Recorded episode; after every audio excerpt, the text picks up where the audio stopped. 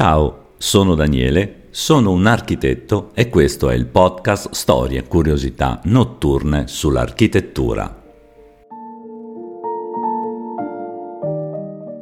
Nonostante la mia voce un po' così così, io inizierei con una lettera, poche righe scritte con una penna biro blu nel 1941 in America. La lettera inizia così. Cara signorina Kaiser, ho 34 anni quasi, sono single di nuovo e al verde. La amo molto e vorrei sposarla davvero presto. Non posso promettere di mantenerci al meglio, ma se mi viene data la possibilità ci proverò sicuramente. Qual è la dimensione di questo suo dito? Indicando con un disegno l'anulare della mano sinistra. Con amore, Charlie. Per quanto possiamo pensare siano strani i tempi in cui bastasse qualche piccola riga di penna blu per dichiarare l'amore e convolare a nozze, funzionava proprio così. Due si incontrano, si piacciono, si ritrovano nell'arte e incominciano a convivere e condividere principi artistici ed estetici creando qualcosa di nuovo che non era mai esistito. Qualcuno questa storia l'ha definita la storia d'amore più bella del design, che è quella tra Charles e Ray Eames.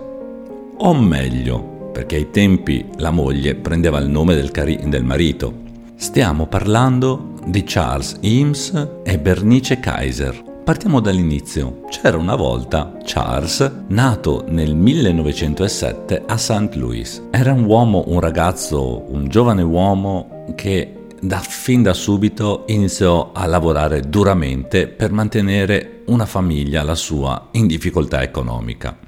Ed è in questo momento che si avvicinò alla costruzione e all'architettura che poi andò a studiare presso la locale scuola, la locale università a Washington. Con la prima moglie, Catherine Dewey, intraprese un viaggio in Europa e iniziò a fare i suoi primi lavori di architettura negli Stati Uniti, ma andando subito controcorrente, scontrandosi con il retaggio delle Beaux-Arts ancora imperante in quegli anni. Che cos'è questo retaggio delle Beaux-Arts? Semplicemente lui pensava a un'architettura, a un design che sarebbe avvenuto, arrivato tra molti anni. Dopo un nuovo viaggio che fece in Messico, che lo formò tantissimo sia dal lato tecnico che dal lato, dal lato estetico, Eames inizia ad aprire uno studio con un suo socio, Robert Walsh, e iniziò a progettare la Meyer House, che questa casa del 1938 gli valse l'attenzione di Eliel Saarinen, questo era una famosa archistar di quegli anni, che gli diede un contratto per andare a insegnare all'Academy dell'Arte in Michigan. Ed è qui, in questa Academy, che conosce una studentessa, la nostra seconda protagonista, Bernice Kaiser, ma per tutti chiamata Ray. Lei era nata a Sacramento, in California, nel 1912 ed era una promettente artista interessata al design e molto dotata come pittrice.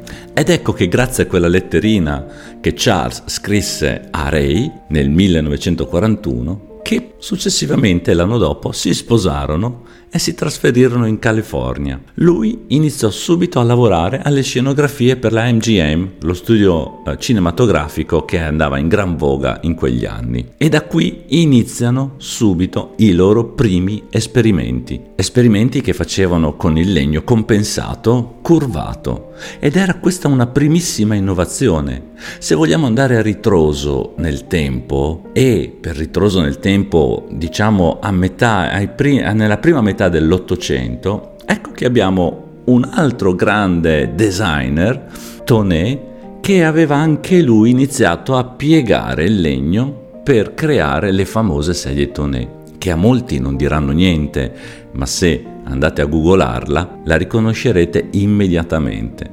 È tipica di quegli anni dell'Ottocento ed è favolosa per la sua ricercatezza e per la loro bellezza. Ogni legno è curvo e ogni curva è un'elegante scenografia. per sedersi. Quindi ecco che Charles e Ray fanno un lavoro simile, ma differentemente da Toné che lavorava su dei tubolari, dei pezzi di legno tondi, loro lavorano su delle piane, possiamo chiamarli così, su delle tavole di legno di compensato che viene curvato e ovviamente la curva si deve mantenere nel tempo. Ma ovviamente siamo in tempi di guerra e questa caratteristica, questo studio gli permette di poter realizzare delle barelle e dei sostegni per i militari feriti durante la seconda guerra mondiale. Questo periodo fu un periodo molto florido, molto importante per loro, perché iniziarono a sperimentare veramente e a produrre su larga scala, perché ovviamente questi pezzi, eh, queste barelle e questi sostegni per i militari feriti servivano in gran numero fro- al fronte e quindi riuscirono a lavorare sia sull'idea sia sulla realizzazione, ma anche mantenendo un costo molto basso di produzione. Poco prima degli anni 50, nel 1949, costruirono anche la loro casa, la Eames House, nota anche come Case Study House numero 8, che è diventata un punto di riferimento per l'architettura della metà del XX secolo. Si trova a Los Angeles ed è attualmente visitabile perché ovviamente è diventato un museo. In questa casa Charles e Ray ci lavorarono, ci vivevano, ci studiavano e ci hanno vissuto fino alla loro morte.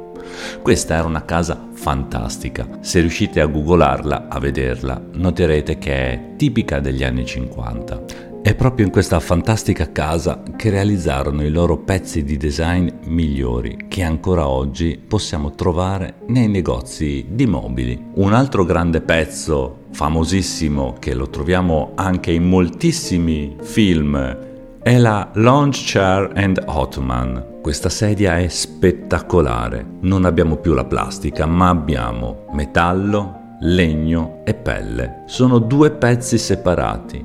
Una è la poltroncina, la sedia, e l'altro è un poggiagambe. Questa è stata la prima sedia progettata per una fascia alta di acquirenti, perché ricordiamocelo, loro sì erano dei designer, ma volevano progettare dei pezzi economici e alla portata di tutti. Con questa sedia fanno un salto, un salto di qualità, un salto nel lusso ed è ispirata alla sedia da club inglese. Questa sedia, la lounge chair, è un'icona del design di stile moderno.